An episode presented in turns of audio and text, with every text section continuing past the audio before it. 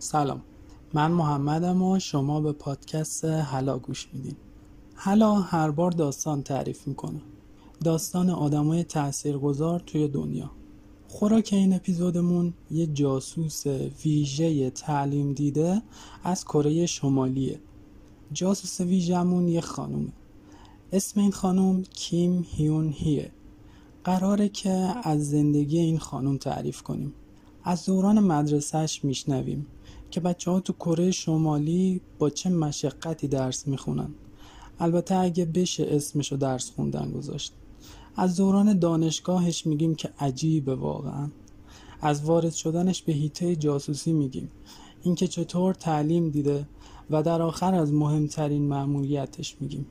انهدام هواپیمای پرواز 858 کره جنوبی و کشته شدن 115 انسان بیگناه. بهتون قول میدم که داستان جذابیه. پس بریم سراغ کار. اپیزود دو کیم هیون هی جاسوس روباتیک.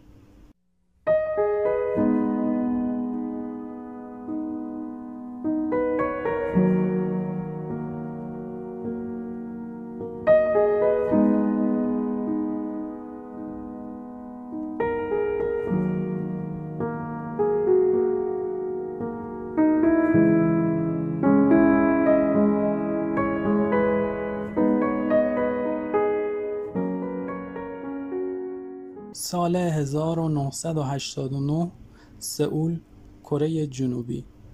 26 آوریل اون سال یه دادگاهی برگزار شد. هواپیمای پرواز 858 کره جنوبی منفجر شده بود. 115 نفر کشته شدند مسئول انفجار هواپیما خانم کیم هیون هی بود. حالا براش دادگاه تشکیل داده بودن. هیون توی اتاق انتظار متهمان نشسته. یه اتاق خیلی کثیف و تاریکه. ترسیده و یه صداهایی میشنوه. صداها خیلی سنگینه خیلی زیاده. انگار که ساختمون دادگاه رو میلرزونه. فقط هم یه چیز میگن قاتل قاتل. یه جمعیتی جمع شده بودن پشت دادگاه و اونجوری فریاد می‌زدن. هیون با این صداها ترسش دو برابر میشه. تو همون حین یاد دادگاه های خودش میفته یاد محاکمه خائنای کره شمالی که بد جوری مجازاتشون می‌کردن. خود هیون میگه که اون موقع فهمیدم که اون دادگاه ها چقدر ترسناک بوده. ولی هیون توی اتاق تنها نیست. یه دکتر اونجاست یه پرستار و سه تا یک سال تمام این پنج تا آدم با هیون بودن. ولی تا اون روز هیچ وقت هیون انقدر احساس تنهایی نکرده بود. خودش میگه که اون لحظه داشتم به بیگناهی و آینده اونا قبطه میخوردم. این فکرها باعث می‌شد که تموم جونم تیر بکشه. تو اون لحظه سعی می‌کنه که یه آیه هایی از انجیل رو بخونه. این آیه ها رو یه کشیشی بهش داده بود. ولی به محض وارد شدن چند تا افسر دادگاه همه چی از یادش میره. افسرها دور هیون رو می‌گیرن و از لای جمعیت ردش می‌کنن. میبرنش دادگاه. خیلی هم سخت این کارو می‌کنن. مردم واقعا می‌خواستن هیون رو تیکه پاره کنن. اگه اونجا بودین فکر می‌کردین یه عده آدم وحشی ریختن سر یکی و می‌خوان زرتش رو غمسور کنن. هیون بالاخره می‌رسه به دادگاه و روی صندلی میشینه. ولی دیگه اختیارش دست خودش نیست. قلبش تون تون می‌زنه و بیاراده میلرزه. تو اون لحظات فقط یه چیز و زیر لب زمزمه می‌کرد. مادر. ترس هیون برای اعترافاتش بود. اعترافش نه تنها خانوادهش رو ناامید می‌کرد بلکه تمام کشورش دشمنش شده بودن. کره شمالی هم حتما خانواده هیون رو مجازات می‌کردن. احتمالا خانوادهش رو می بردن اردوگاه وحشتناک کار اجباری. حالا دیگه هیون هم زندگی خودشو هم خانوادهش رو نابود کرده بود. لحظات عجیب و دردناکی بود. خود هیون میگه که دو سال پیش که این مأموریت رو برام در نظر گرفتن به هم گفتن که دارم بزرگترین خدمت رو به کره شمالی می‌کنم. دارم برای اتحاد دو کره قدم بزرگی برمیدارم. منم بیشک کیم ایل سونگ رهبر کبیرمون و منجی کشورم می‌دونستم. ولی الان می‌فهمم که چقدر ساده لوح بودم که اون چیزها رو باور کردم. حالا می‌دونستم که با این کارا هیچ اتحادی بین دو کره به وجود نمیاد. من اون قهرمان ملی که اونا قولشو به هم داده بودن نشدم. راستش به یه چیزی کمتر از انسان نزول کردم. شدم یه حیولای بیارزش و حقیر. دادگاه شروع شد. قاضی از هیون پرسید حرفی داری؟ هیون با لکنت و مکس جواب داد من بالاخره به اهمیت جرمم پی بردم. ممنونم که اجازه دادید حقیقت رو بفهمم. تنها حسی که به کیمیل سونگ دارم نفرته و از خانواده های قربانیان آجزانه طلب عفو می کنم قاضی گفت نظر به دریافت دستورات از شخص کیم جونگ ایل فرزند کیم ایل سونگ جهت انهدام ماده منفجره در پرواز 858 هواپیمایی کره و مبادرت به انجام دستور مذکور و گرفتن جان 115 انسان بیگناه در راستای اعلام حداکثر ها برای بازداری از انجام چنین رفتاری در آینده دادگاه اشد مجازات را در نظر گرفته و بدین وسیله حکم اعدام صادر می شود.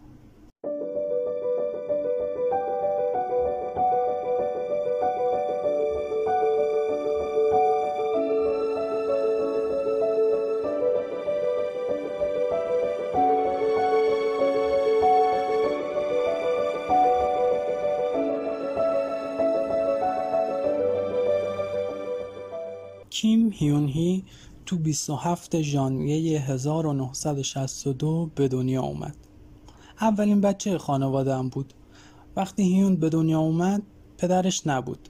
پدرش یه سمت مهم تو وزارت امور خارجه داشت و اون موقع هم رفته بود مأموریت. اولش همه امیدوار بودن که هیون پسر باشه ولی نبود. وقتی هم به دنیا اومد دیگه خانواده پذیرفتن و خیلی خوشحال بودن از وجودش خانواده که میگم منظورم پدر بزرگ و مادر بزرگ هیونه. وقتی پدرش نبود مادرش با اونا زندگی می‌کرد. پدر هیونم وقتی از مأموریت برگشت کلی از دیدن دخترش حال کرد. اینا یه خانواده تقریبا متوسط بودن. پولدار نبودن ولی بی پول و فقیرم نبودن. مثلا تو خونهشون همیشه روغن بود. و اینا می‌تونستن غذای سرخ کردنی بخورن. روغن یه point بود یه امتیازی بود که هر کسی نداشت واقعا. یا اینکه خونهشون مال خودشون بود یعنی مالکیت خونه به اسم اینا بود. ولی طبقه کارگر نمی‌تونست خونه مال خودش داشته باشه. کارگرها مجبور بودن که خونه هاشون رو با هم تقسیم کنن. اینطوری که مثلا یهو می‌دیدی 20 خونوار از یه دستشویی استفاده می‌کنن. ولی کسایی که سمتهای مهم دارن می‌تونن که این امتیازها رو داشته باشن. وقتی هیون یک ساله میشه پدرش به کوبا اعزام میشه. چند سالی اونجا میمونن. تو اون سالا خواهر هیونم به دنیا میاد. اسمشو گذاشتن هیون اوک. برادرش هم همونجا به دنیا اومد. هیون سو. اون موقع فیدل کاسترو رئیس جمهور کوبا شده بود. اوضاع سیاسی کوبام خیلی به هم ریخته بود. اما کوبا به مراتب از کره شمالی بهتر بود. اینا اونجا احساس خوشبختی می‌کردن. مادر هیون بعدها بهش گفت که توی کوبا بهترین دوران زندگیم بوده. تو کوبا مادر هیون بهش پیانو زدن و یاد میده. یه پیانوی داشتن اونجا و مادرش می‌زد و اینم یاد می‌گرفت کم کم. ولی توی کره شمالی پیانو داشتن یه خانواده معمولی امکان پذیر نبود. اصلا رویا بود. فقط کسایی اجازه داشتن پیانو رو داشتن که می‌خواستن حرفه‌ای پیانو بزنن. حتی تو اونجا هم بچه ها رو ول نمی کردن. حتما می‌دونید که توی مدرسه های کره شمالی اولین چیزهایی که یاد می‌گیرن اینه که کیم ایل سونگ رهبر کبیر ماست و ما ممنونشیم. اونجا هم داشتن تو گوش هیون هی و هیون اوک و چند تا بچه دیگه که خانواده هاشون با اینا اومده بودن میخوندن که باید از آمریکا متنفر باشیم. چون آمریکایی ها به کره میگن دشمن ابدی. وجود کره و آمریکا زیر یه آسمون غیر ممکنه اصلا نشدنیه. هیون میگه که یه بار که رفته بودیم ساحل لب دریا پدرم به اون طرف دریا اشاره کرد و گفت اونجا آمریکاست هیون. بدترین جای دنیا. خودش میگه اونجا خوف برم داشت. ترسیدم که قایق پلاستیکیم از دستم بیفته و سر بخوره بره آمریکا. از قوطی کنسروای خالی هم میترسیدم. چون به هم گفته بودن اینا از آمریکا اومده. بعد اون روزم انقدر ترسیدم که دیگه پامو تو ساحل نذاشتم. اینا پنج سال تو کوبا زندگی کردن. حالا دیگه هیون 6 ساله شده بود. بعد پنج سال پدر هیون دستور می‌گیره که برگرده پیونگیانگ پایتخت کره شمالی. جالبه قبل برگشت مادر هیون اونو می‌بره آرایشگاه و موهاشو فر شش ماهه می‌زنه. چون می‌گفت تو کره این چیزا گیرمون نمیاد. اینا برگشتن کره. همون سالم هیونو گذاشتن مدرسه. تو مدرسه درسای آکادمیک کلا نصف وقتشونو می‌گرفت. نصف دیگش مشغول یاد گرفتن زندگی نامه کیم ایل سونگ رهبر کبیر بودن. حتما هم می‌دونید که زندگی نامه کیم ایل سونگ که تو مدرسه یاد میدن واو به واوش دروغ محضه. یه شعری به هیون یاد دادن به اسم کل کدو. شعر درباره شکست ژاپنی ها از کیم ایل سونگه تو شعر می‌گفت که کیم ایل سونگ چنان سربازای ژاپنی رو تار و مار کرد که حتی نتونستن جنازه ها رو با خودشون ببرن. فقط سرای بریده شده رو بردن. توی مدرسه همه دانش آموزان موظف بودن که تو فعالیت های خودجوش به نفع دولت باشن این خودجوش هم تنز قضیه است دیگه. این فعالیت ها یه موقع هایی تا ده شب طول می‌کشید. تو زمستون سال سوم مدرسهش ده نفر رو واسه آواز انتخاب کردن. آواز قرار بود توی جشنواره خونده بشه که کیم ایل سونگ هم اونجا بود. دو ماه هر روز آواز تمرین می‌کردن. اینا باید با اتوبوس می‌رفتن تمرین. یه موقعهایی مجبور بودن چندین ساعت منتظر اتوبوس باشن. هوام که سرد یخ می‌زدن تفلیا ولی اعتراض نمی‌کردن. یعنی اینجوری نبود که بچه بگه نه من نمیرم. خودش می‌رفت. سختیارم تحمل می‌کرد. چون تو گوشش فرو کرده بودن که آواز خوندن برای رهبر کبیر یه افتخاره که نصیب هر کسی نمیشه. همون سال یه شایعه هایی تو شهر پیچیده بود. می‌گفتن که جنگ با آمریکا داره شروع میشه. ما کشتی آمریکایی USS رو منهدم کردیم. اونا می‌خوان با ما بجنگن. جو پیونگیانگ بد جوری متشنج شده بود. همه تو حول و بلا بودن که غذا جمع کنن لباس جمع کنن و شهر رو تخلیه کنن. یه سری پسترم رو در و دیوار شهر آویزون کرده بودن. روشون نوشته بود که مقابله در برابر مقابله تقاس در برابر تقاس. مردم همه آماده جنگ بودن. سخت کار می‌کردن. سخت غذا جمع می‌کردن. احتکار می‌کردن. کره شمالی شبا خاموشی می‌زنن. یعنی آخر شب یا آژیری می‌زنن و بعد برق و چراغای همه خاموش میشه. ولی اون شب و روزا که می‌گفتن جنگه یهو ساعت چهار صبح آژیر حمله رو می‌زدن. مردم پیونگیانگ هم همه با ترس از خواب میپریدن و می‌رفتن روی یه تپهی که روش پناهگاه ساخته بودن. اینجوری عذاب می‌دادن به مردم. تو همون دوره هم دستور دادن دو تا از مشاورای نزدیک کیم ایل سونگ پاکسازی بشه. پاکسازی چطوریه؟ اینجوریه که اسم اینا از همه کتابای درسی باید حذف بشه. جالبه که این کار رو خود بچه ها انجام میدن. یعنی بچه ها موظف میشن بیفتن به جون کتابا و هر جا اسمی از اون دوتا دیدن یا با تیغ کاتر یا با خودکار اسمشون رو محو کنن. تقریبا مثل 1984 جورج اورول همونجور که گفتیم فعالیت های گروهی از درس های آکادمیک خیلی مهمتر بودن.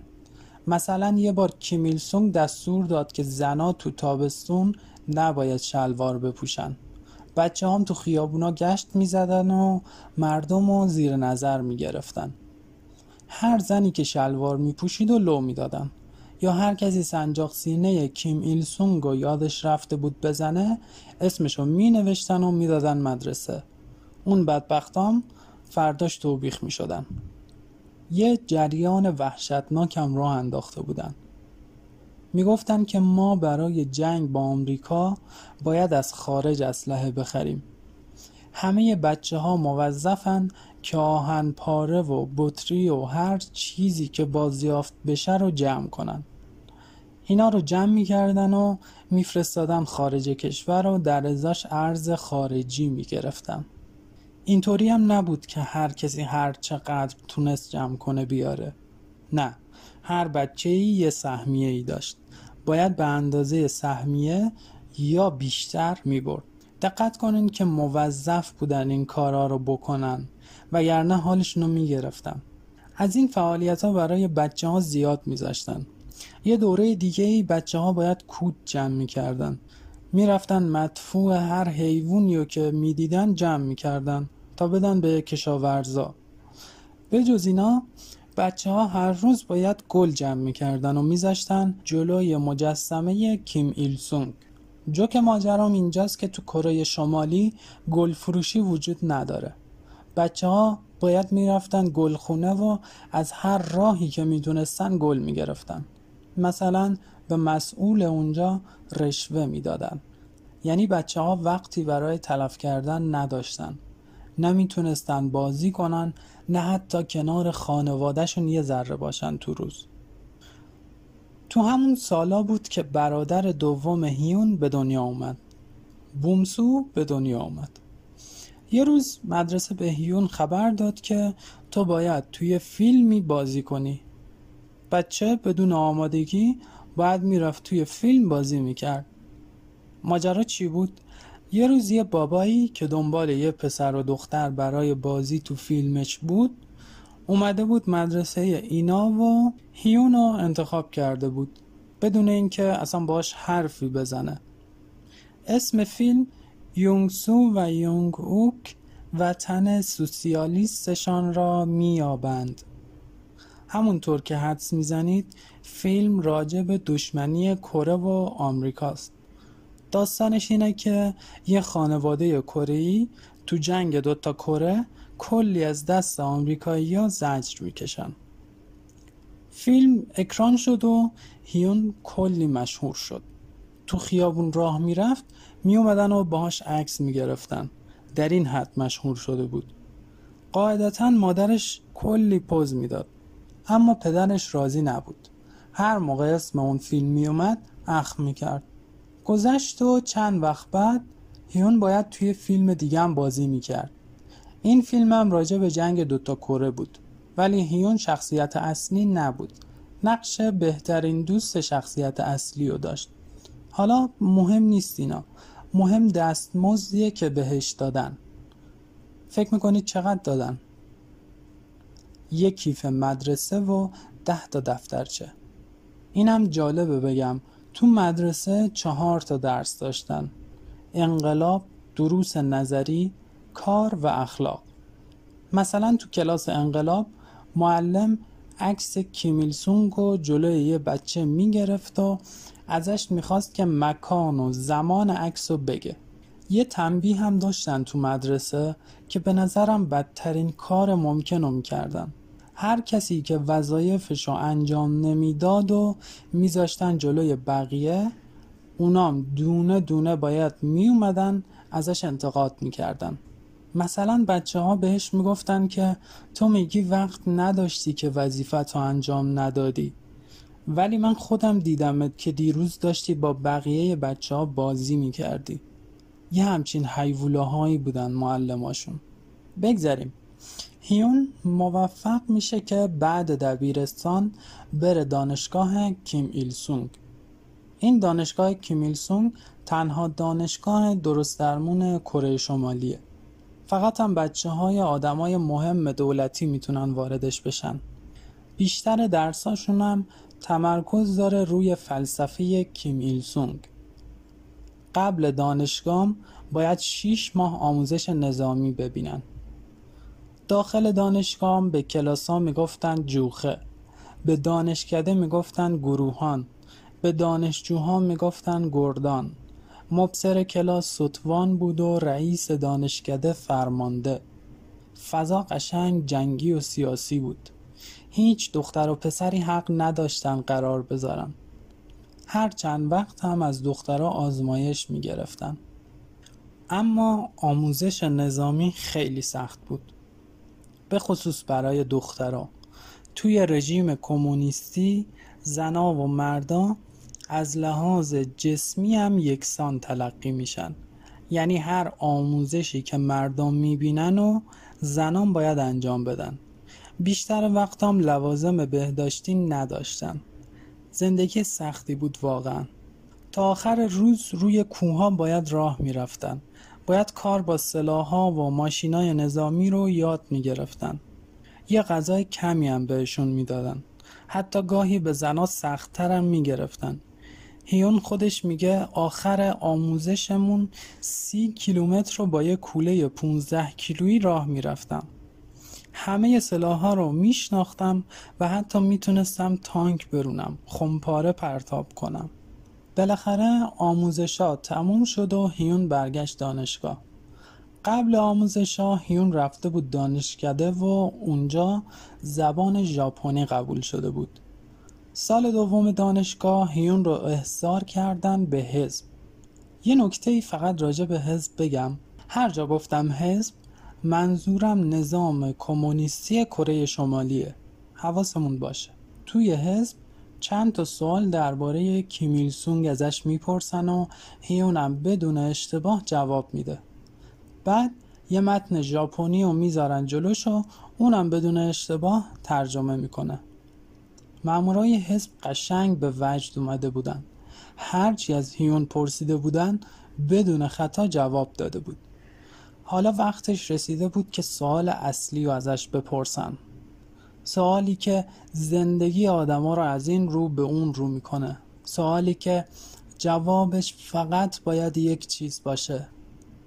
بله ازش پرسیدن رفیق کیم هیون هی آیا حاضری زندگیت رو برای حزب بدی؟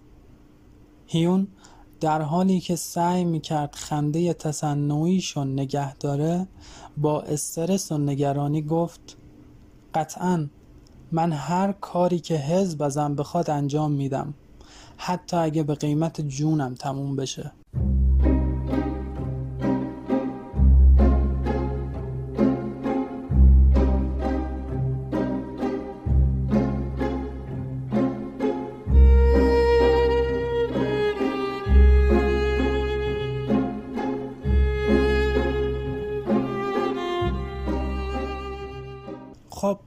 چی گفتیم تا حالا؟ گفتیم که کیم هیونگ هی سال 1962 به دنیا اومد. بچه اول خانواده بود. پدرش یه سمت مهم تو وزارت امور خارجه داشت. یه سال یه هیون پدرش آزم کوبا میشه. تا 6 سالگیش اونجا خوش میگذشت به خانواده هیون. برادر و خواهر هیون اونجا به دنیا میان. بعد برمیگردن کره و هیون میره مدرسه. از مدرسهش گفتیم از فعالیت هایی که اونجا باید انجام می‌داد. باید کود جمع می‌کرد آهن پاره جمع می‌کرد چون مدرسه به بچه ها دستور می‌داد. از دوران سخت بچگیش گفتیم و رسیدیم به دانشگاه. گفتیم که هیون تو دانشگاه کیم ایلسون قبول شد و زبان ژاپنی خوند. و بعد یک سال وارد حزب شد.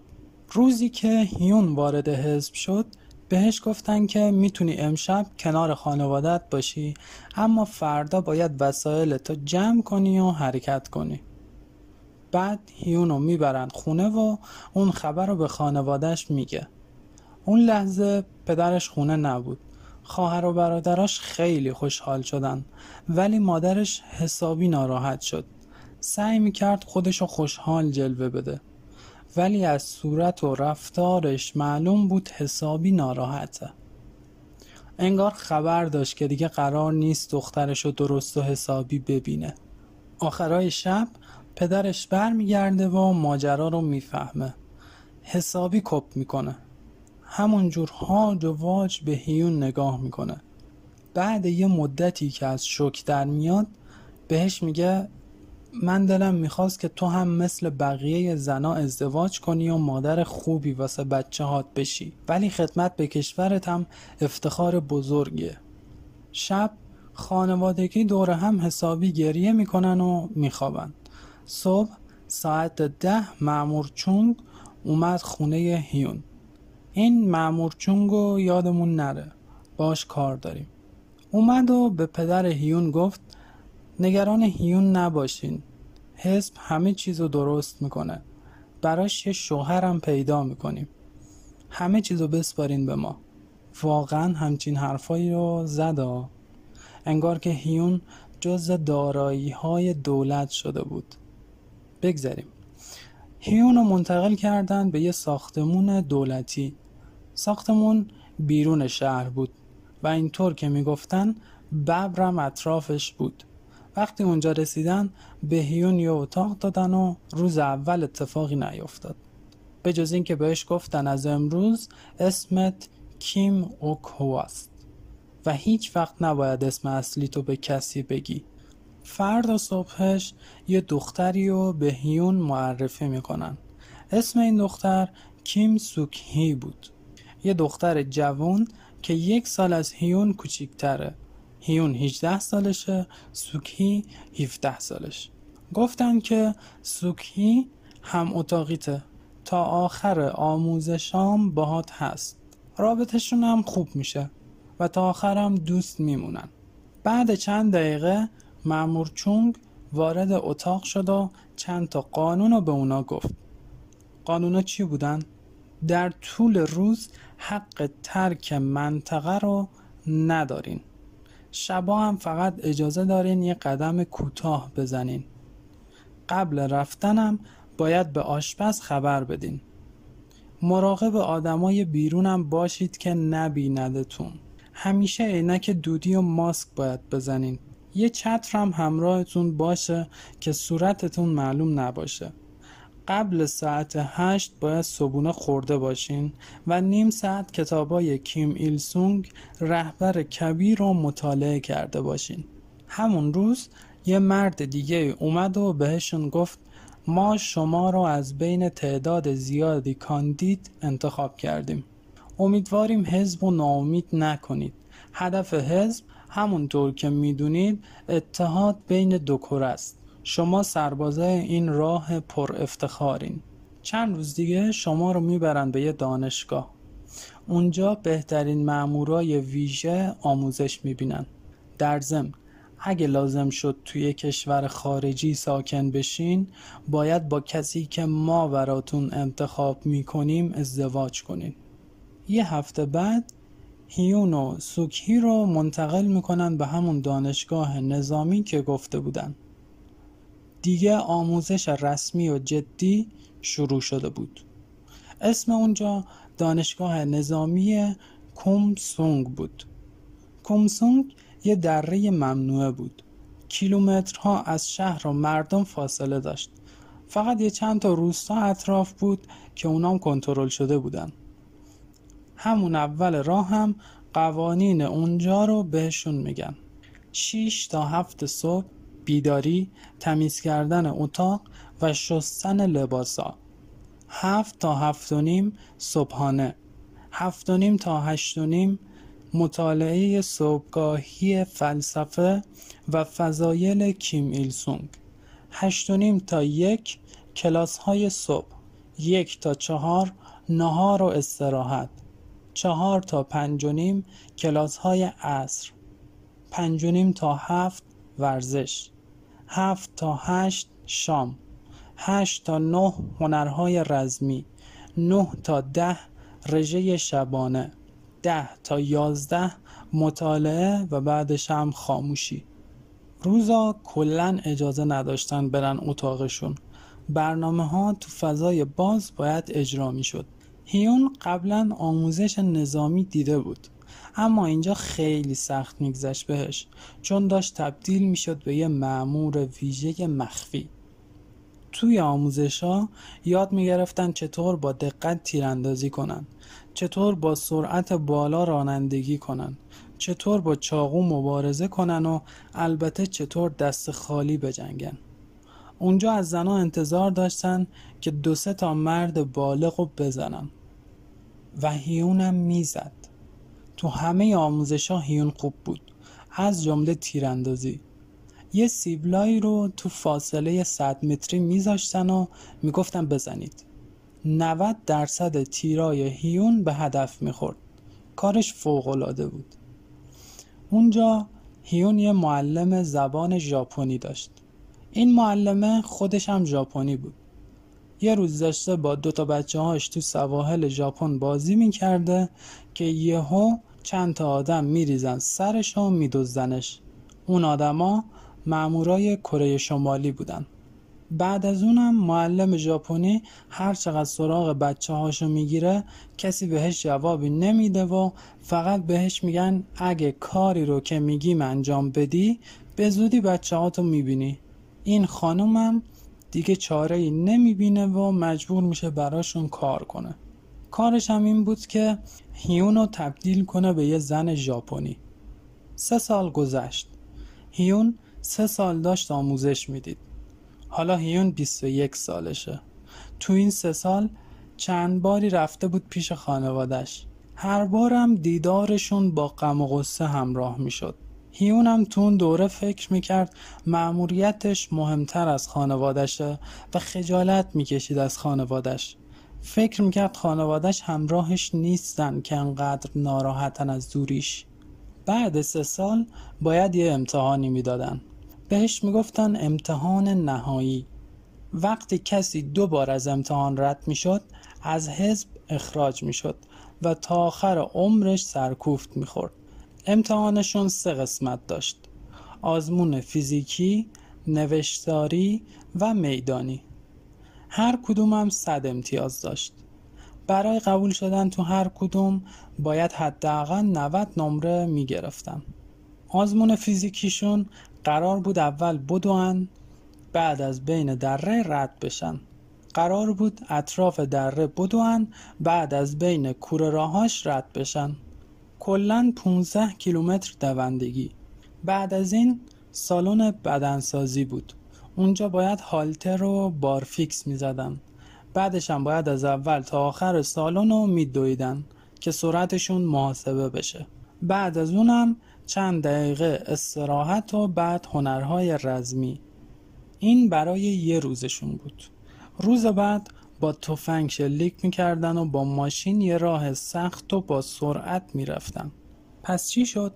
اول باید میدویدن بعد از بین دره رد می‌شدن. بعد سالن بدنسازی بود که باید هالتر رو بارفیکس می‌زدن. بعدش باید میدویدن تا سرعتشون محاسبه بشه. بعد هنرهای رزمی بعد شلیک با تفنگ و بعدش هم رانندگی با ماشین. اما آزمون نوشتاری تو دو روز برگزار می شد هر روزم دو تا بخش چهار ساعته داشتن. سوالاشون هم که مشخصه. راجع به کیم ایل سونگ و ایدئولوژیش بود. راجع به آمریکا و سلاحاش و از اینجور چیزا بود. ولی آزمون میدانی یه سناریوی معموریت بود. این سناریو هم طبق اون امتحانایی که قبلا گرفتن چیده بودن. یعنی برای هر کسی یه سناریو. مال هیون یه سفارت پر از نگهبان بود که باید داخل اونجا می‌شد. اونجا یه گاف صندوق بود که باید بازش می‌کرد مدارک داخلش رو حفظ می‌کرد و میذاشتشون سر جاش. و بعد بدون اینکه دستگیر بشه از اونجا خارج می‌شد. امتحانا کلا یک هفته طول میکشیدن. هیون تو همه امتحانا بالای 90 نمره گرفته بود و این یعنی حالا شده بود یه معمور ویژه. بعد امتحانای نهایی هیون یکی دو تا معموریت رفت ولی خیلی مهم نبودن. حالا تقریبا یک سال دیگه گذشته و هیون شده 22 سالش. حواسمون باشه که هیون هنوز داره تو همون دانشگاه نظامی زندگی می‌کنه. تو همون سال یعنی 1984 یه روز معمور چونگ دوباره سر پیدا میشه و به هیون میگه سری وسایلتو جمع کن که باید بریم. هیون هم چشمی میگه و 15 دقیقه بعد سوار ماشین داشتن اونجا رو ترک می‌کردن. معمور چونگ هیون رو برد به اداره اطلاعات. اونجا با کیم سونگ ایل آشنا شد. فقط اینو با رهبر کبیر اشتباه نگیریم. اینا خیلی اسمشون شبیه همه. کیم ایل سونگ رهبره و کیم سونگ ایل یه معمور زبده مخفی. یه پیرمرد با تجربه. ایشون هم سونگ صدا می‌زنیم. اونجا به هیون میگن که باید با سونگ برن چند تا از کشورهای اروپا و آسیا. هدفشون هم این بود که هیون توی معمولیت های برون مرزی با تجربه بشه. قرار بود هیون و سونگ به عنوان یه پدر و دختر ژاپنی گردشگر سفر کنن اینم جالبه که توی همون دانشکده نظامی کسایی بودن که ده 15 سال منتظر اولین مأموریتشون بودن. ولی هیون تو چهار سال اول مأموریت گرفته بود. این نشون از استعداد عجیبشه. هیون با سونگ آزم سفر شدن. اول رفتن اروپا. شهرهایی مثل پاریس و کوپنهاگ و وین و فرانکفورت و زوریخ. اونجا هیون می‌دید که خیابونا و آدما چقدر تمیزن. فروشگاه ها همه چیز توشون پیدا میشه. چقدر چیزای تجملی اینجاست. چقدر غذاهاشون عجیب و زیاده. اینا همه باعث تعجبش می‌شدن. ولی هنوز عقیده داشت که اونجا همه چی فاسده. شهرهای اروپایی حقیرن.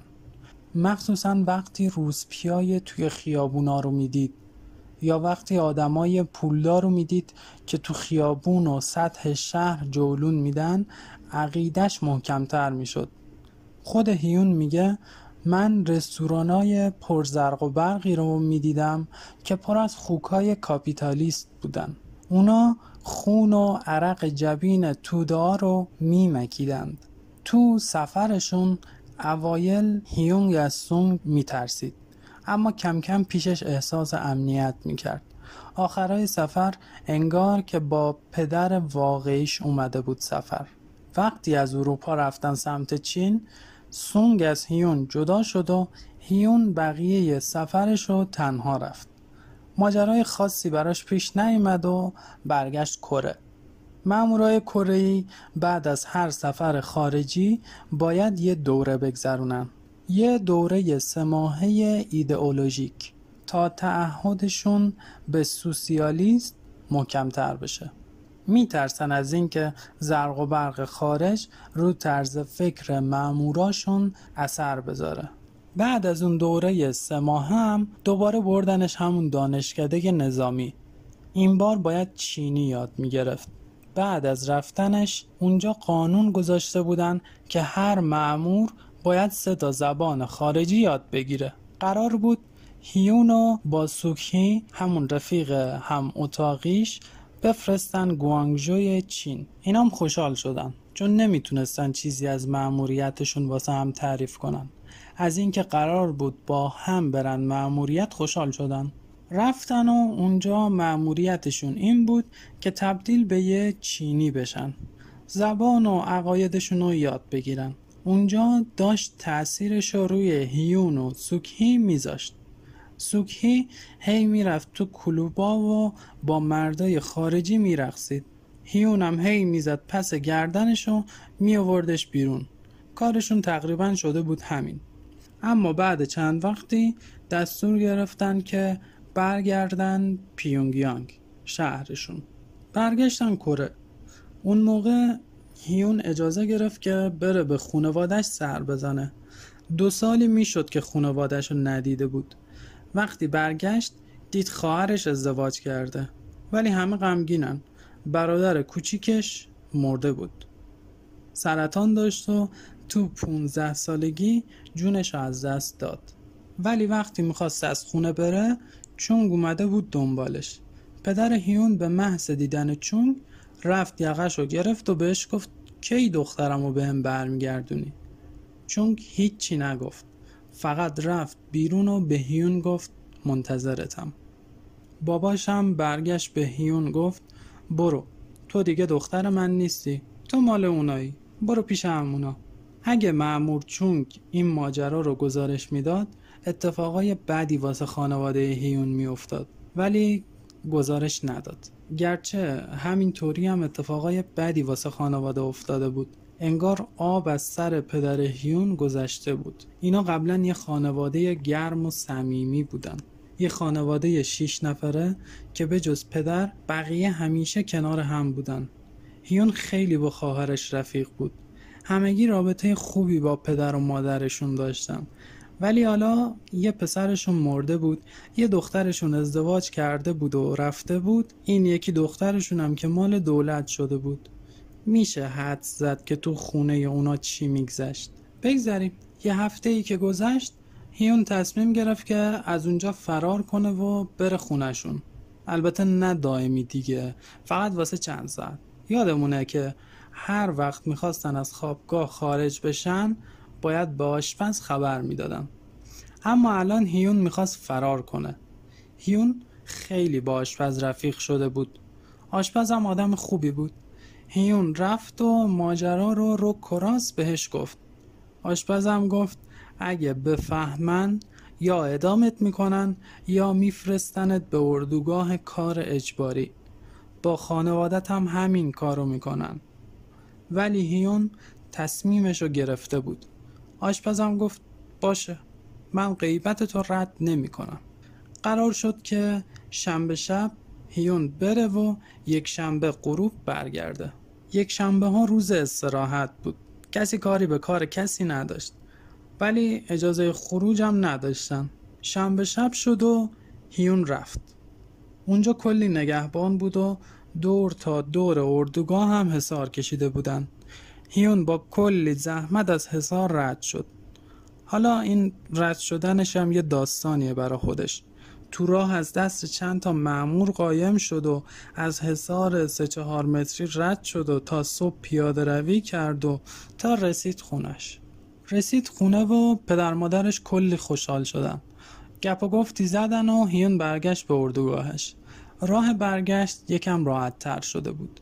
حالا دیگه می‌دونست از کجا بره و چی کار کنه. تو راه برگشتم از دو تا مأمور گشت خودشو قایم کرد و به سلامت رفت تو اتاقش. وقتی رسید یه دوشی گرفت و بعدش خبرش کردن که مأمور چونگ منتظرته. هیون خشکش زد. ترسید که اونا فهمیده باشن ولی رفت. رفت و دید چونگ با سونگ منتظرشان. اسمای اینام یه ذره سخته. سونگ همون معموری بود که هیون باهاش رفته بود اروپا. چونگ برگشت به هیون گفت برو وسایل تو جمع کن. تا 15 دقیقه دیگه را میفتیم احتمالا هم دیگه بر نمیگردی اینجا. هیون جا خورد. این حرف یعنی قرار به یه معموریت برن که دیگه برگشتی تو کار نیست. هیون وسایلش رو جمع کرد و رفتن. رفتن فرماندهی ستاد اطلاعات. اونجا معمور چونگ به هیون گفت که قرار یه فرد رد بالا رو ببینن. باید حسابی مراقب رفتارش باشه.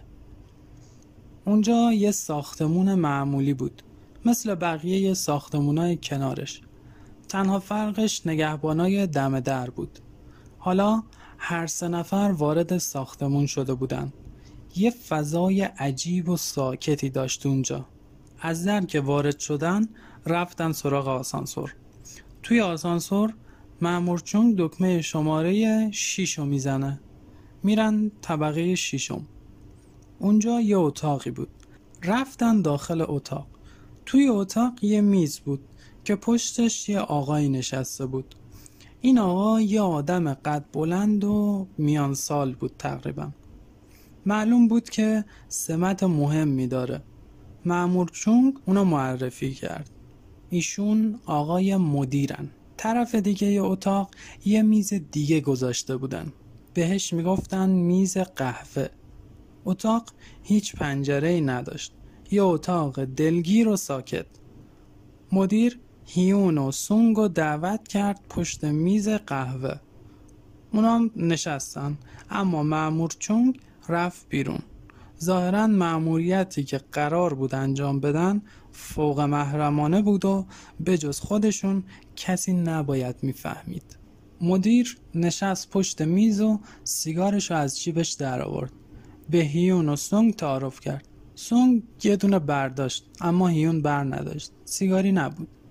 بعد از روشن کردن سیگار مدیر شروع به صحبت کرد. رفقا از آخر شروع می کنم معموریت شما منهدم کردن هواپیماهای کره جنوبیه. کمی مکس کرد و بعد از یه پک دیگه که به سیگارش زد دوباره شروع کرد. شاید جالب باشه براتون. این دستور رو شخصا رهبر کبیرمون کیم جونگ ایل ابلاغ کرده.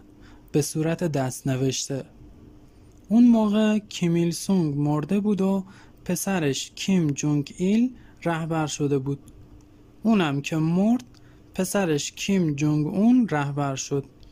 کیم ایل سونگ از سال 1948 تا 1994 رهبر بود و بعدش کیم جونگ ایل از 1994 تا 2011 بعد از اونم کیم جونگ اون از 2011 تا همین حالا. بگذریم. از داستانمون دور نشیم. بعد از حرفی که مدیر زد اینکه خود رهبر این دستور رو داده هیون از استرس لبه صندلیش نشسته بود. بعد مدیر ادامه داد در حقیقت کل این مأموریت ایده رهبر کبیرمونه. این احتمالا مهمترین عملیات برون مرزی مونه سرنوشت تمام ملت به این بستگی داره. چند وقت دیگه المپیک قرار تو کره جنوبی برگزار بشه. ما با این عملیات نمی‌ذاریم المپیک تو سئول برگزار بشه. کشورهای دیگه جون ورزشکاراشون رو به خطر نمیندازن. چون میترسن ورزشکاراشون با حمله تروریستی مواجه بشن. ولی این اولشه. اوضاع سیاسی اونا خیلی خرابه. اگه موفق بشیم جلوی برگزاری المپیک رو تو سئول بگیریم و اگه بتونیم آشوبای سیاسیشون رو بدتر کنیم احتمال اتحاد دو کره خیلی بالا میره. و فراموش نکنید که شما با این کار قهرمان ملی میشین. خیلی خیلی کم یک کوچولو توهم دارن. اما قرار بود هیون و سونگ دوباره نقش یه پدر و دختر ژاپنی رو بازی کنن. قرار شد از پیونگیانگ برن مسکو بعد بوداپست بعد وین و بعد بلگراد. این سفرها رو برای این می‌کردن که مهر شهرهای مختلف روی گذرنامهشون بخوره تا همه باور کنن که اینا گردشگرن. از بلگرادم قرار شد برن بغداد. هواپیمای مد نظرشون از بغداد پرواز داشت. اونجا قرار بود دو نفر بیان و مواد منفجره رو بدن به اینا. بعدم اینا بمب تو هواپیما بذارن و توی ابوظبی پیاده شن. هواپیما قرار بود از بغداد بره ابوظبی بعد بانکوک و آخرم سئول. اینا هم قرار شد از ابوظبی برن روم. از اونجا برن وین و تو سفارت کره شمالی بمونن و بعد برگردن پیونگیانگ بعد مدیر یه چیزی گفت که هیون که حالا ترسیده بود و مصمم کرد. مدیر گفت این آخرین مأموریت شما دو نفره. بعد از این دیگه خارج از کشور نمیرین چون امنیتتون به خطر میفته قراره که بازنشسته بشین و مثل یه قهرمان برگردین پیش خانوادتون. هیون اینو که شنید دیگه به هیچ چی فکر نکرد. نه به آدمای بیگناهی که کشته می شدن نه به خطرش. فقط خوشحال بود که قهرمان کره میشه و برمیگرده پیش خانوادش به گفته خود هیون نه درس سیاسی خونده بود که از سیاست سر در بیاره نمی‌دونستین که هواپیما منفجر بشه چه ربطی به اتحاد دو کره داره. فقط اینو بگم که اونا یاد گرفته بودن که نباید به حرفای بزرگا شک کرد. هر آن چیزی که حزب میگه خودش سنده. پس هیون خیلی محکم گفت به ما ایمان داشته باشید. ناامیدتون نمی کنیم. هیون حالا 25 سالش شده بود. چند وقت بعد اما مأموریت شروع شد. روز دوازده یازده 1987 کیم هیون هی و کیم سونگ ایل از پیونگیانگ به سمت مسکو پرواز کردند. هواپیماشون یه هواپیمای خصوصی بود. به خاطر همین می‌تونستن راحت از مأموریت حرف بزنن. تو اون پرواز یه مأمور دیگه هم بود به نام چه اون به هیونگ و سونگ دو تا بسته سیگار داد. گفت که یکی از سیگارا سیانور داره. اگر شکست خوردین سیانور رو گاز بزنید. سیگار سیانور خوردرم با یه جوهر مشکی علامت زده بودن. توی هواپیما سونگ و چون دور از هیون داشتن با هم بحث می‌کردن. ولی هیون صداشون رو میشنید. سونگ داشت می‌گفت که این مأموریت دیوونگیه. ایران و عراق با هم تو جنگن و ما داریم میریم توی منطقه جنگی که بمب بگیریم. چه اونم می‌گفت به من ربطی نداره. من فقط یه مأمورم. اینم بگم که سونگ سال 1984 بازنشسته شده بود ولی اوایل اون سال سال 1987 ازش خواستن که برگرده. هواپیما رسید مسکو و اونا رفتن سفارت کره شمالی. یه روز اونجا موندن و بعد رفتن بوداپست. 15 11 1987 وارد بوداپست شدن اونجا رفتن سفارت ولی کسی از مأموریت اینا خبر نداشت. بعد نیم ساعتم یه ماشین اومد دنبالشون و اونا رو برد یه خونه مخفی. بعد سه چهار روزم راهی اتریش شدن. اونجا از مرز با کمک یه معمور بدون ویزا رد شدن اینم بگم که قرار بود بعد از اتریش خودشونو جای گردشگر ژاپنی جا بزنن. از مرز که رد شدن رفتن وین. اونجا یه هتل براشون گرفته بودن. قرار بر این بود که توی وین بلیتای هواپیمای کره جنوبی رو بخرن. همون هواپیمایی که قرار بود منفجرش کنن. توی وین دیگه کامل رفتن تو جلد گردشگرای ژاپنی. هر روز می‌رفتن و از همه جا عکس می‌گرفتن. یه روز رفته بودن که یه بسته ای رو از یکی بگیرن. یه زنی نزدیک شد و کلمه رمز و گفت. اینم تکرارش کردن. زنه هم بدون اینکه وایسه جلو رفت و یه بسته رو انداخت تو سطل آشغال. اینم برش داشتم تو اون بسته یه بمب قلابی بود برای تمرین. بالاخره وقتش رسید که از وین اتریش برم به بلگراد یوگسلاوی. چند روزی اونجا موندن و به وانمود کردنشون به گردشگرای ژاپنی ادامه دادن. خوش میگذشت بهشون اما این خوشگذشتنا قرار بود از دماغشون در بیاد. 28 11 1987 وارد بغداد شدن جایی که قرار بود سوار هواپیمایی بشن که باید منفجرش می‌کردن. تازه رسیده بودن و نشسته بودن تو سالن فرودگاه. روبروشون از پنجره شیشه‌ای سالن هواپیمای پرواز 858 رو می‌دیدن. کارکنای فرودگاه داشتن آخرین تعمیرا و بازبینیا رو رو هواپیما انجام می‌دادن. بعد از ظهر بود. کمی بعد خورشید غروب می‌کرد. هیون که سرشو برگردون دید که دو نفر دارن میان سمتش. دو تا مرد بودن که کت و شلوار سیاه تنشون بود. دست یکیشون یک کیف سیاه بود. قداشون یکی بود و هر دو موهاشون رو به عقب داده بودن. مثل برادرای دوقلو. شکی نبود که این دوتا مامورای کره و توی کیف دستشون بمبه. وقتی رسیدن به هیون و سونگ خیلی ریلکس احوال پرسی کردن و چهارتایی رفتن تریای فرودگاه و نوشیدنی سفارش دادن. تو دل هیون قوقایی بود. ولی سعی می‌کرد ظاهرش رو حفظ کنه. بعد اینکه یه ذره با هم حرف زدن مامورا رفتن و کیفشون رو جا گذاشتن. حالا دیگه بم دست هیون و سونگ بود. فقط باید سوار هواپیما می شدن و تو ابوظبی پیاده می شدن بمب توی یه رادیو جاساز شده بود. طوری درست شده بود که قبل سوار شدن باید تنظیمش می‌کردن. تنظیمش می‌کردن روی نه ساعت بعد که دقیقا تو سئول منفجر بشه. حالا دیگه آماده بودن. چیزی به پرواز نمونده بود. پس حرکت کردن سمت گیت. هیون خیلی ترسیده بود ولی سونگ ظاهرش آروم بود. این یه ذره از استرس هیون کم می‌کرد. تو کل سفر سونگ همینطور ظاهرش رو آروم نگه داشته بود. و هیون می‌تونست بهش تکیه کنه. اما حالا برای بازرسی باید ازش جدا می‌شد. چاره ای نبود و هیون رفت.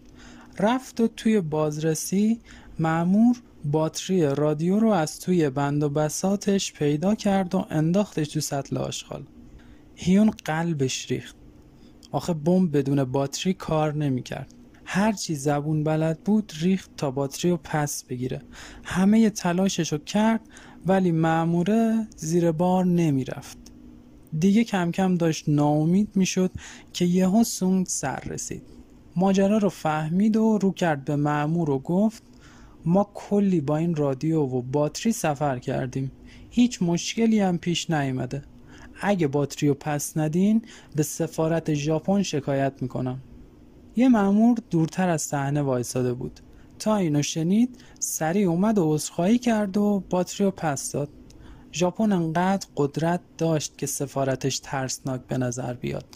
ماجرا تموم شد و رفتن که دقیقه های آخر رو تو فرودگاه باشن حالا دیگه باید بمب و تنظیم می‌کردن واسه نه ساعت دیگه. قرار بود این کارو سونگ بکنه. ولی چون دستشویی مردا پر بود این کارو به هیون سپرد. هیونم با کلی ترس و لرز رفت و بمب و تنظیم کرد. چند دقیقه بعد وارد هواپیما شدن. به رغم اینکه عراق بودن اکثر مسافرها کره بودن. اون لحظه هیون حس می‌کرد که داره به هموطناش خیانت می‌کنه. ولی از طرف دیگه ای معتقد بود هرچی رهبر میگه درسته. رهبرم این کارو برای پیوند دوتا کره الزامی می‌دونست. هواپیما پرواز کرد. هیون همینطور استرابش بیشتر می‌شد. یک ساعت بعد رسیدن به ابوظبی حالا باید فقط سوار هواپیمای عمان و بعد روم می شدن ولی یه مشکلی پیش اومد. یه معمور انگار بهشون شک کرده بود. معمور اومد و خواست بلیتاشون رو ببینه. بلیتا از بغداد عراق به ابوظبی امارات بعد عمان و بعد روم بود. این ماجرا شک برانگیز بود. چرا یه پدر و دختر ژاپنی باید از بغداد بیان امارات که بعد بخوان برن روم؟ چرا مستقیم از عراق به روم نرفتن؟ اون موقع ژاپن و امارات با هم مشکل داشتن و نمی‌تونستن وارد کشور هم بشن. پس این که بگن اومدیم ابوظبی رو ببینیم غیر ممکن بود.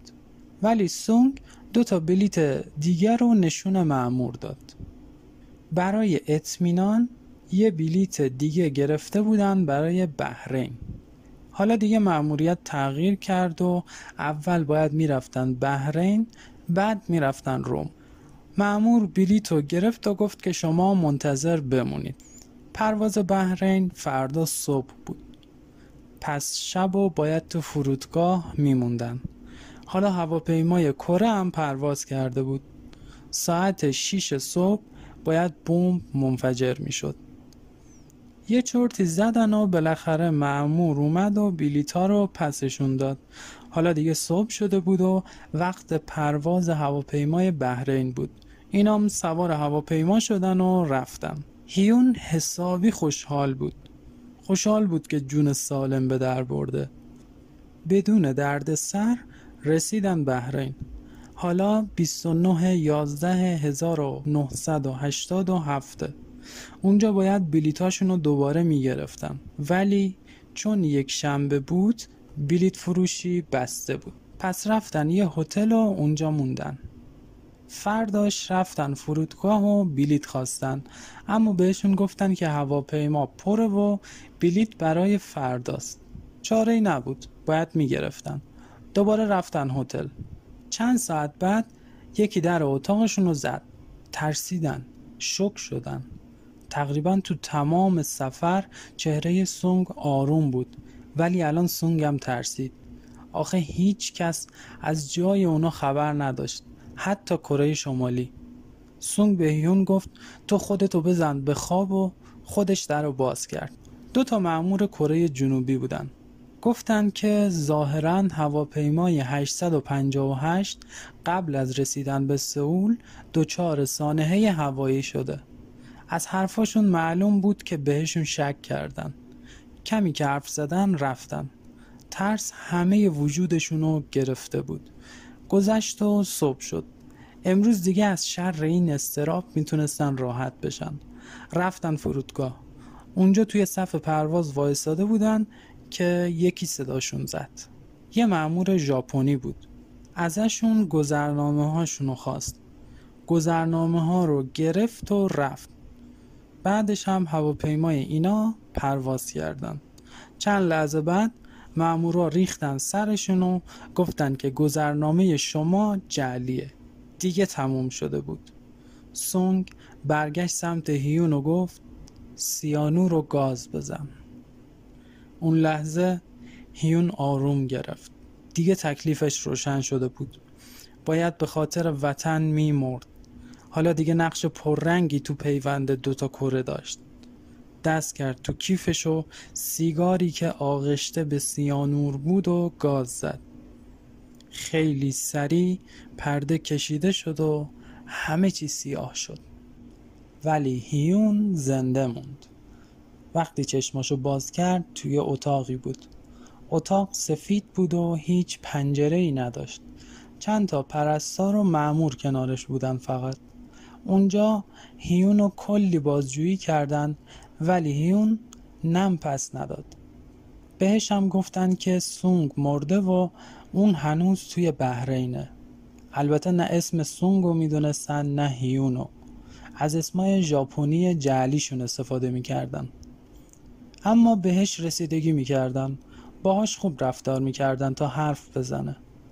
ولی هیون می‌گفت که اهل چینه و با پدر خوندش توی ژاپن زندگی می‌کرده و الان هم اومده بوده مسافرت. توی یکی از بازجویی هم هیون اصابش خورد شد و زد مامورا رو ناکار کرد. می‌خواست تفنگ یکی از اونا رو بگیره که خودکشی کنه ولی گرفتنش. کلا تو این چند روز هیون هی می‌خواست خودکشی کنه ولی مامورا و پرستارا جلوشو می‌گرفتن. بعد این ماجرام مامورای بحرین هیون رو سپردن به کره جنوبی. هیون تو تمام عمرش از کره جنوبی میترسید. بهش گفته بودن دولت جنوبی قاتل شمالی هاست. اونجا بدترین اتفاقا برای شمالی میفته اما برخلاف انتظار هیون جنوبیا باهاش مهربون بودن. هیچ شکنجه ای نکردنش. حتی اونو میبردنش گردش تو سطح شهر. هیون شنیده بود که سئول یه جهنمه که مردم دارن توش عذاب می‌کشن. ولی وقتی امکانات اونجا رو دید هوش از سرش پرید. فردای روزی که اولین بار بردنش گردش یه معموری اومد و بهش گفت می‌خوام یکی یکی دروغاتو بگم. خوب گوش کن. درست فکر کن و دیگه دروغ نگو. یه حقیقت بیشتر وجود نداره و ما می‌دونیم اون چیه. تو قطعا چینی نیستی. می‌دونی چرا؟ گفتی 15 سال تو شهر ووچانگ زندگی کردی ولی هیچ شهری به اسم ووچانگ وجود نداره بلکه فقط یه شهرستانه که اونم اسمش ووچانگ هسیینه و اگه تو واقعا اونطور که خودت گفتی تو شمال چین زندگی کردی باید بدونی که کلمه تونگسو یعنی به بلوغ رسیدن فقط تو جنوب چین استفاده میشه. تو تا حالا چند بار از این کلمه استفاده کردی؟ به حلیم ذرت هم گفتی وویمی که اینم یه کلمه جنوبیه. شمالیا به این غذا میگن پاومی که تو تا حالا یه بارم اسمشو نیاوردی. گفتی یه یتیم آواره بودی و قوت قالبت نون هوپانگ بوده. ظاهرا این غذا رو فقط آدمای پولدار می‌خورن. و موقعی که گفتی خالت تو ووچانگ و تو خیابون روزنامه و کوفته برنجی میفروخته احتمالا حواست نبوده که تو شهرستان ووچانگ کسی تو خیابون روزنامه نمیفروشه. ادعا کردی که یه سال با آقای هاچیا تو ژاپن بودی. ولی وقتی برات جلوک دریایی آوردن که یه خوراک لذیذ ژاپنیه پرسیدی اینا کاغذ سوخته است؟ طرحی رو که از خونه شینچه کشیدی یادته؟ اون طرح هیچ شباهتی به خونه های ژاپنی نداره. خیابونایی هم که کشیدی هیچ ربطی به خیابونای ژاپن ندارن. ادعا کردی که زیاد تلویزیون می‌دیدی و وقتی مارک تلویزیون شینچی رو ازت پرسیدن گفتی اسمش جیندال را بوده که اسم کره آزالیاست جیندال را یه مارک ساخت کره شمالیه و من حدس می‌زنم تو اینو خوب بدونی. در ضمن بازی های آسیایی سئول تو اون مدتی که تو قاعدتا توی ژاپن بودی هر روز از تلویزیون پخش می شدن ولی تو نمی‌دونستی کدوم کشور برنده مسابقات شده بوده. گفتی تو تاکسی های ژاپنی صندلی راننده سمت چپه در صورتی که سمت راسته. آخر از همه هم این که اگه طبق گفته خودت چهاردهم نوامبر از ژاپن خارج شدی باید می‌دونستی که نخست وزیر ژاپن قبل اون تاریخ عوض شده بوده. ما از وقتی اومدی اینجا داریم نگات می‌کنیم و هر حرکت تو زیر نظر گرفتیم و متوجه شدیم که مثلا چقدر خوب تخت تو مرتب می‌کنی. انگار که مدت زیادی آموزش سیستماتیک نظامی دیده باشی. ادعا کردی که کره نمی‌فهمی. ولی وقتی فهمیدیم عادت داری موقع بازجویی انگشتاتو رو میز بزنی به کره گفتیم و تو بلافاصله انگشتاتو از رو میز برداشتی. وقتی به کره داشتیم میون خودمون می‌گفتیم که گوش کن قشنگ معلومه که داره دروغ میگه. تو بیش از گذشته سعی کردی ما رو قانع کنی که داری راستشو میگی. هیون ماتش برد. همه حرکاتش رو زیر نظر گرفته بودن. انقدری باهاش رفتار خوب داشتن انقدری باهاش با احترام برخورد کرده بودن که احساساتش بهش غلبه کرد. به معمور گفت متاسفم همه چی رو بهتون میگم. بعد اعترافاتش تو 15 ژانویه 1988 یه کنفرانس مطبوعاتی برگزار کردن براش. کلی ازش عکس و فیلم در اومد حالا دیگه همه هیون رو میشناختن. حتی توی بعضی از گردش هایی که می بردنش چند نفری باش حرف زدن. هیون بعد اعترافش تقریبا با نگهباناش دوست شده بود. اون دیگه فکر می‌کرد تازه متولد شده و اهل کره جنوبیه. گذشت و هفت مارس 1989 دادگاه برگزار شد. همون جور که گفتیم هیون به اعدام محکوم کردن. اون روزا هیون با مرگش کنار اومده بود. ولی فکر این که دولت کره شمالی چه بر سر خانوادش میاره اونو از پا در می آورد تنها چیزی که باعث رویه گرفتنش می‌شد همون گردشا و حرف زدن با نگهباناش بود. اما هیون تو همون روزا یه زمزمه هایی میشنید. میشنید که می‌خوان اونو عفو کنن. زمزمه ها همینطور قوی تر می شدن تا اینکه یه روز از تلویزیون اتاقش یه خبری شنید. امروز دولت کیم هیون هی را که اخیرا به بمبگذاری پرواز 858 هواپیمایی کره جنوبی محکوم شده بود مشمول عفو دانست. رئیس جمهور اظهار داشت که کیم هیون هی عامل اصلی بمبگذاری نیست بلکه تنها قربانی بیگناه جامعه است که کمترین احترامی برای حقوق افراد قائل نیست و حکومتی مملو از ترس و حراس آن را به پیش می‌برد. طبق گفته رئیس جمهور کیم ایلسونگ است که باید دیگه هیون چیزی نشنید. همه نگهبانا پریدن و بغلش کردن. خوشحال بودن هیون داشت شاخ در می آورد. با خودش فکر می‌کرد من 115 نفر از این آدما رو کشتم. اما اینا منو عفو کردن و خوشحالن. این ماجرا رو درک نمی‌کرد طبیعتا یه سریام ناراحت بودن از این قضیه. ولی حالا دیگه هیون آزاد بود و می‌تونست به زندگیش ادامه بده. چند وقت بعد آزادیش هم چند تا فامیل تو کره جنوبی پیدا کرد. ظاهرا فامیلش از کره شمالی فرار کرده بودن. ولی از خانوادهش هیچ خبری نشد.